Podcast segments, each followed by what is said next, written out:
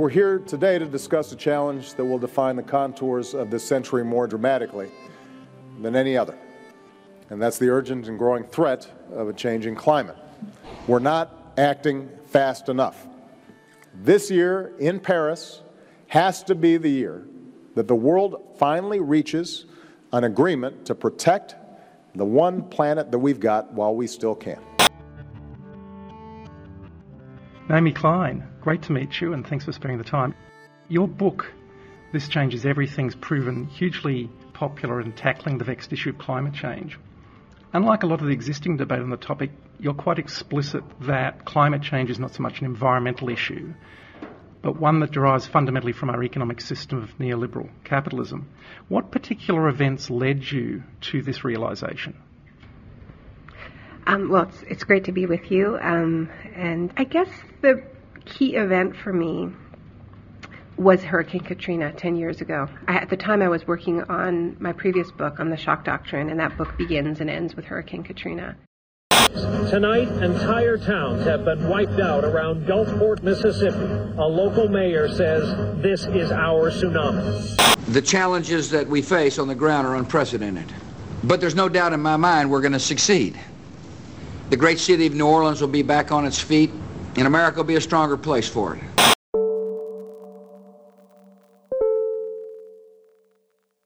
I reported quite extensively on the storm and its aftermath as an example of what I call disaster capitalism.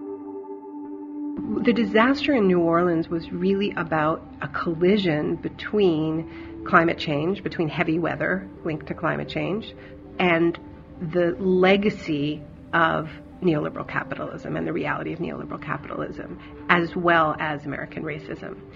And those three forces intersected in the hmm. most uh, toxic way imaginable, both during the storm and in the years since, in the way that storm was was capitalized upon by elites in the United States. And what you saw, or what I saw, you know, in, in New Orleans, was just how um, really antithetical a political ideology is that does not believe in the state, how, how antithetical that ideology is to what needs to happen in the face of climate change, right? At the time, uh, Paul Krugman called it the can't do government. And it couldn't do anything in the face of this disaster. Um, you know, so FEMA, the agency that, that should have been, you know, evacuating people and, and, and dealing with this disaster, couldn't find New Orleans for five days. And Americans were completely shocked across the political spectrum, you know. It was a totally hollowed out state. But, but then it was also incapable, and this is what's more important, of learning the lessons of the disaster, right? The lesson of that disaster is climate change is real, we need to get off fossil fuels, and we need to invest in the public sphere, both to deal with the impacts of climate change and to stop making it worse. We need to change our energy system. We need to we need to have public transit. We need to change the way we move ourselves around. None of that happened. And in fact, New Orleans has become a laboratory for privatization of various kinds. It's a much more unequal city than it was before the storm. So this is what climate change looks like in hypercapitalism, and it looks like New Orleans, and it's not a pretty sight. Mm-hmm. You you argue that the current climate crisis is a product of what you term bad timing could you elaborate on that?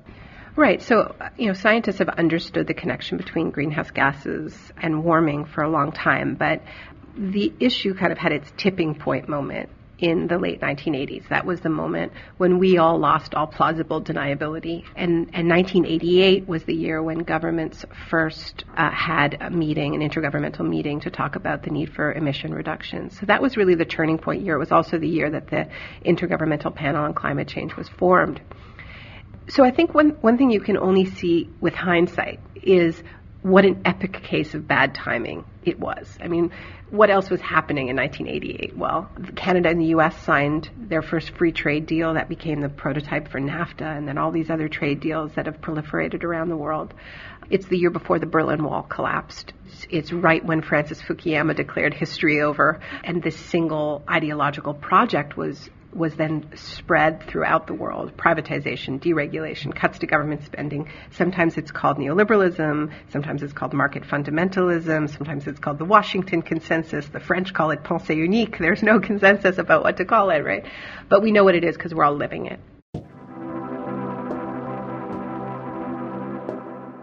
And that is an epic case of bad timing because at its core, it is a war on the collective. It's a war on the idea of collective action. It's a liberation project for capital. That's what it is. And it's been a very successful one. It's not compatible with a crisis like climate change because climate change is the essence of a collective crisis that requires that we act together within our countries, between our countries. Um, a winner take all, you know, ideology does not compute with a crisis like this that requires that we see how we are interdependent. But there's more to it than that. I mean, we were systematically selling off exactly the parts of our of our economies that we most needed to control if we were going to take climate change seriously. Our rail systems, uh, you know, our energy grids, our water. Mean, this is what neoliberalism did.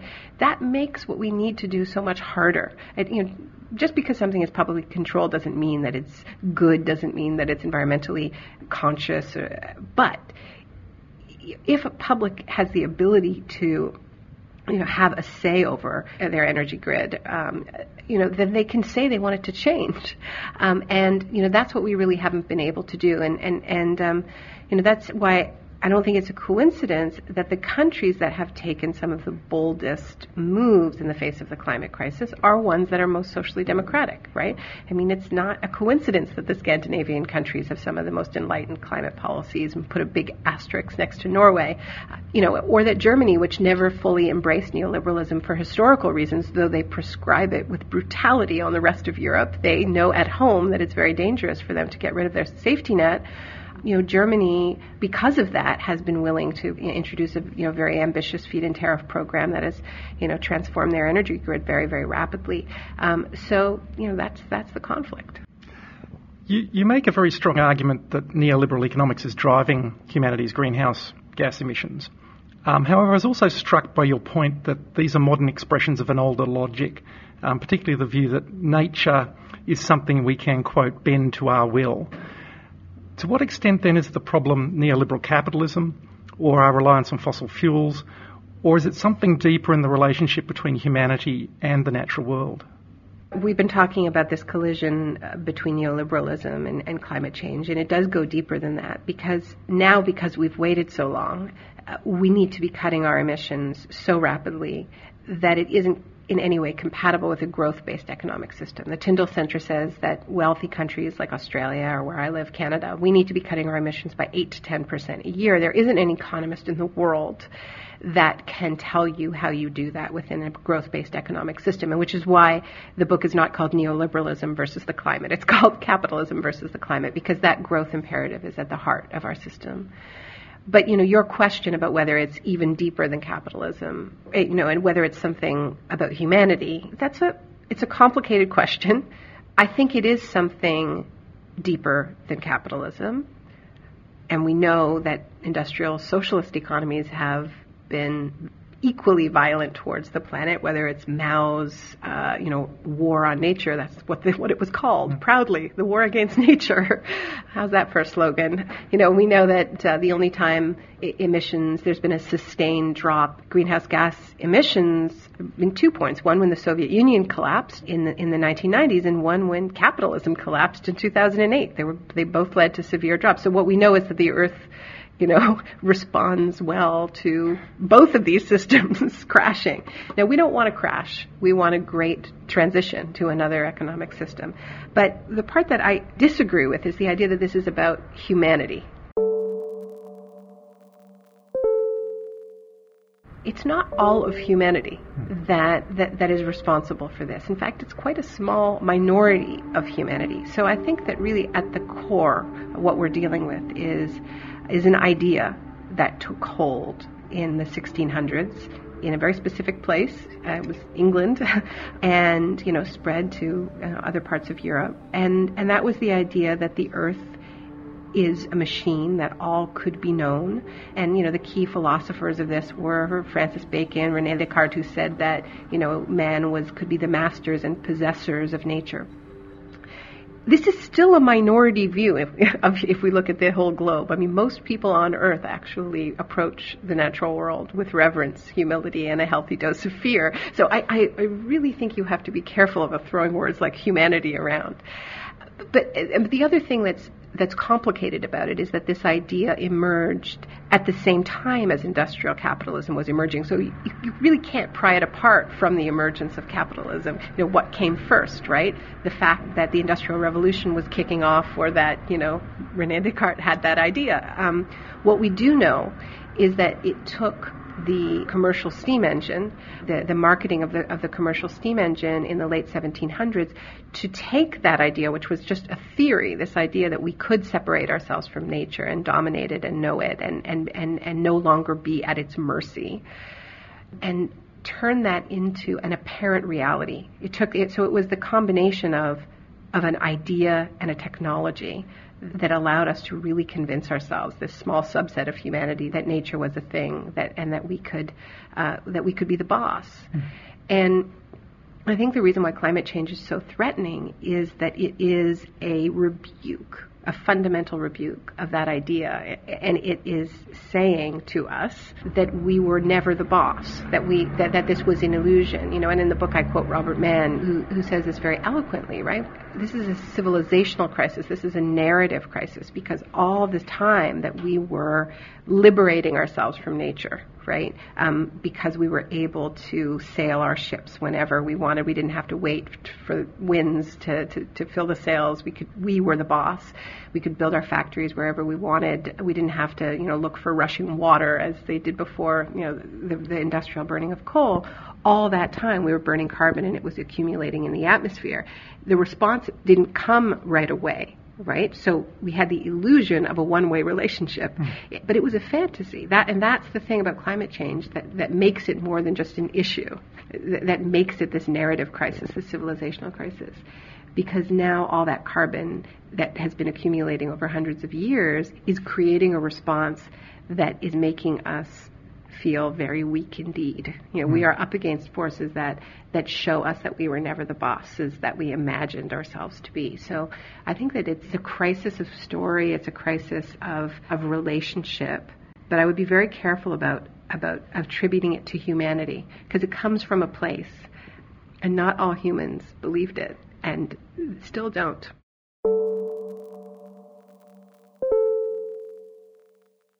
Of course, there are many in business and government who promote a vision of green capitalism, that the answer is to use market forces to price carbon, uh, to drive decarbonisation and decouple growth from its material impacts. Mm-hmm. What are your thoughts on such arguments? Is green capitalism and green growth a myth?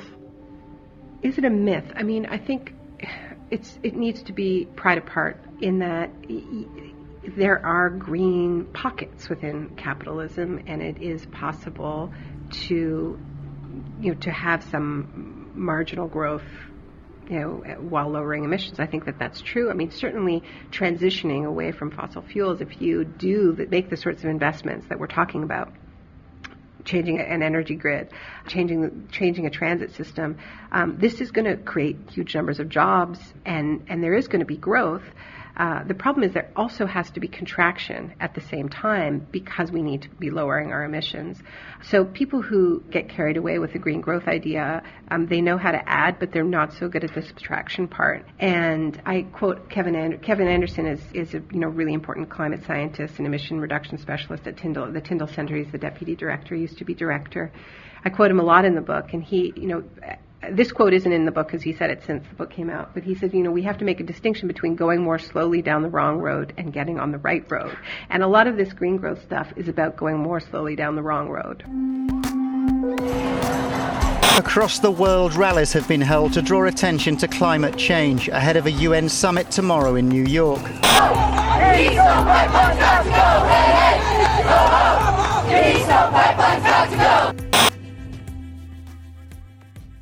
In the latter half of your book, you focus on social movements that are emerging in response to the climate crisis, particularly a phenomenon you term blockadia. For me, this was quite an optimistic message. Who are the natural leaders of climate justice movement, and how do we make sure their voices are heard, given that many are acting at a very grassroots level? So, I mean, the people who are leading this movement are, are are the people who are most directly impacted by by extraction and other forms of fossil fuel infrastructure, whether it's pipelines crossing their lands, coal export terminals impacting their fishing grounds. So, overwhelmingly, it's people who still live off the land, which means you know that they're overwhelmingly indigenous people, farmers, fishing people, and and they are you know building this movement with incredible speed. And I think what's exciting is that the intersection of this place-based movement that is really driven by love of place.